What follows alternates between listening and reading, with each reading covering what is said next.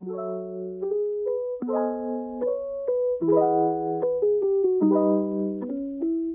mừng quý vị và các bạn đến với Educast, kênh truyền thanh giáo dục của EdLab Asia, được phát sóng trên YouTube, Spotify và Facebook cộng đồng nhà giáo đổi mới.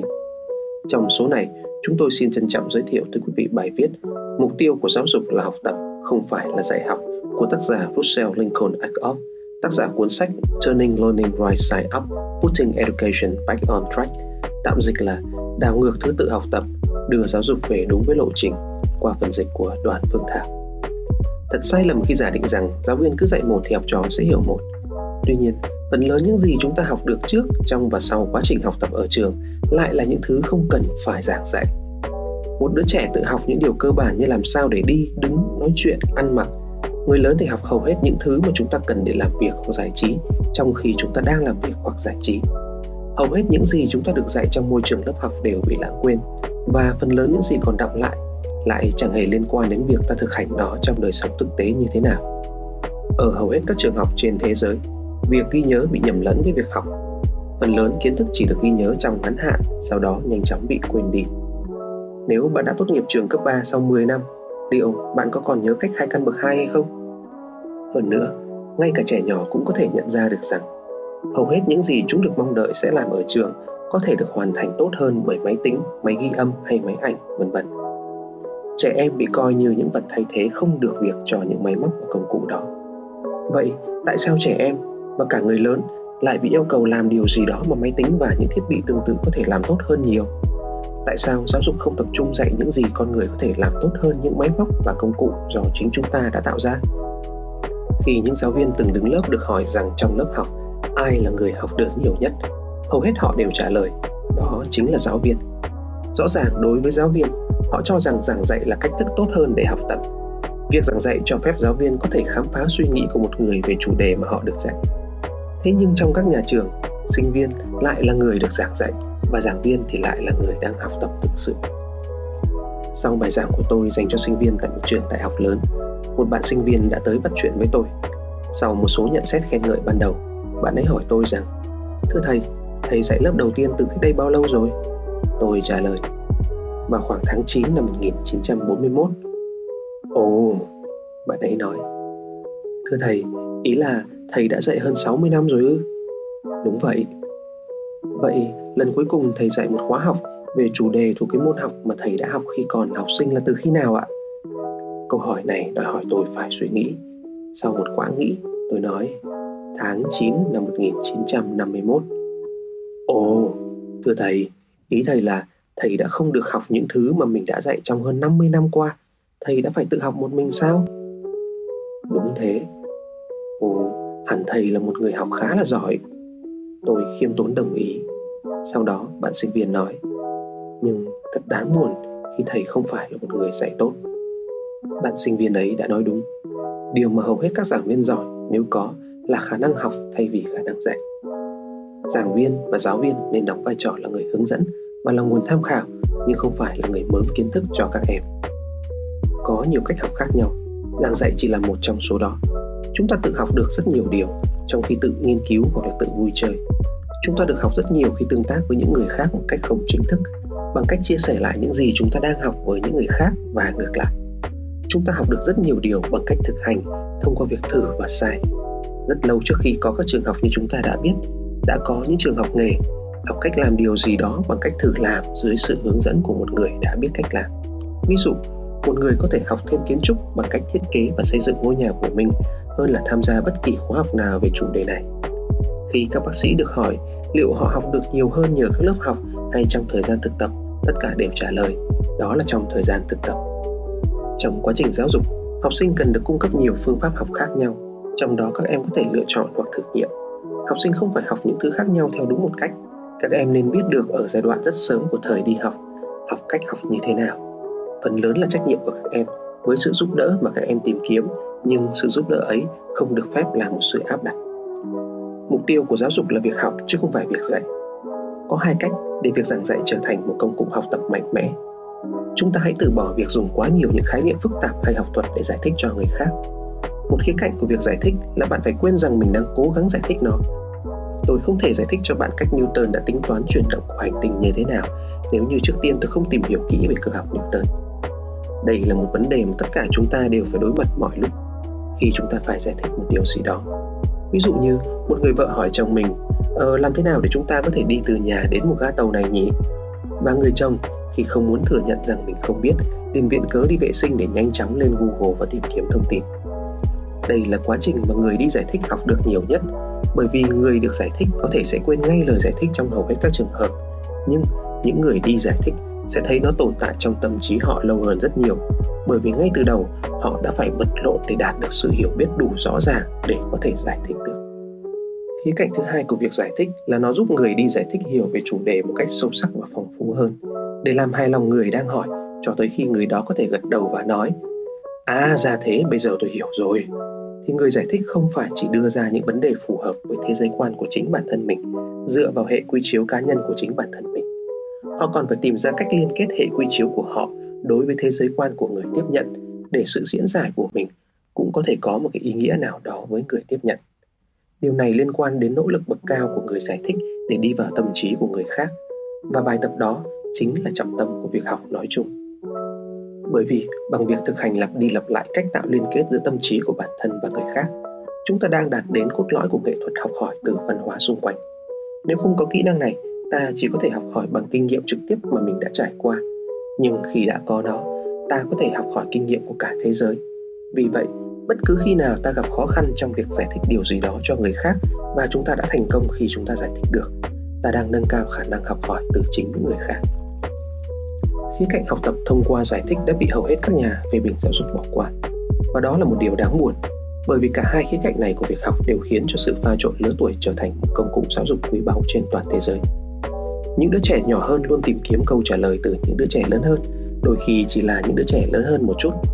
Nhưng những đứa trẻ lớn hơn cũng rất thích điều này, và khả năng của chúng được thể hiện mạnh mẽ trong những tương tác như vậy. Chúng phải cố gắng hiểu được câu hỏi đã nêu ra và tìm cách làm cho những đứa trẻ nhỏ hơn cũng hiểu được những điều mà chúng hiểu quá trình tương tự xảy ra lặp đi lặp lại trên thế giới nói chung đây là lý do tại sao điều quan trọng là phải giữ cho những cộng đồng có sự đa dạng về độ tuổi và tại sao việc tách biệt các độ tuổi nhất định với những người khác lại có sức ảnh hưởng lớn đến việc học và sự phát triển văn hóa nói chung. Những gì tôi nói ở trên, trên thực tế đã diễn ra trong mô hình trường học một phòng, The One Room School. Thế nhưng trên thực tế, tôi không chắc rằng bất kỳ giáo viên nào ở trong trường học một phòng cũng luôn được xem là chuyên gia giỏi nhất về bất kỳ một chủ đề nào. Cách đây rất lâu, tôi đã từng có trải nghiệm quan điểm đó một cách hoàn hảo.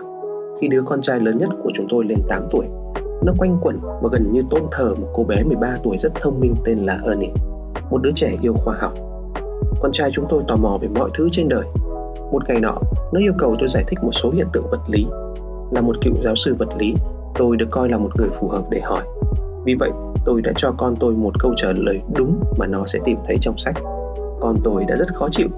Điều đó không đúng, nó hét lên và khi tôi tỏ ra ngạc nhiên và hỏi tại sao con nói như vậy, nó trả lời ngay tức khắc Ernie nói thế này cơ, nó chẳng giống như bà nói tí nào. Ernie biết mà. Đó là một trải nghiệm tuyệt vời và thú vị đối với tôi.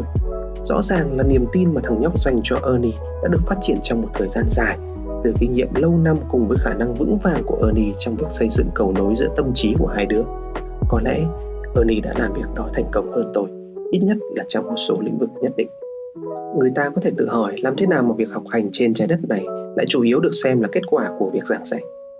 Thậm chí cho đến gần đây, những người thầy vĩ đại của thế giới vẫn được hiểu là những người có những cái điều gì đó, có những thông điệp gì đó mới mẻ để nói cho những người muốn nghe.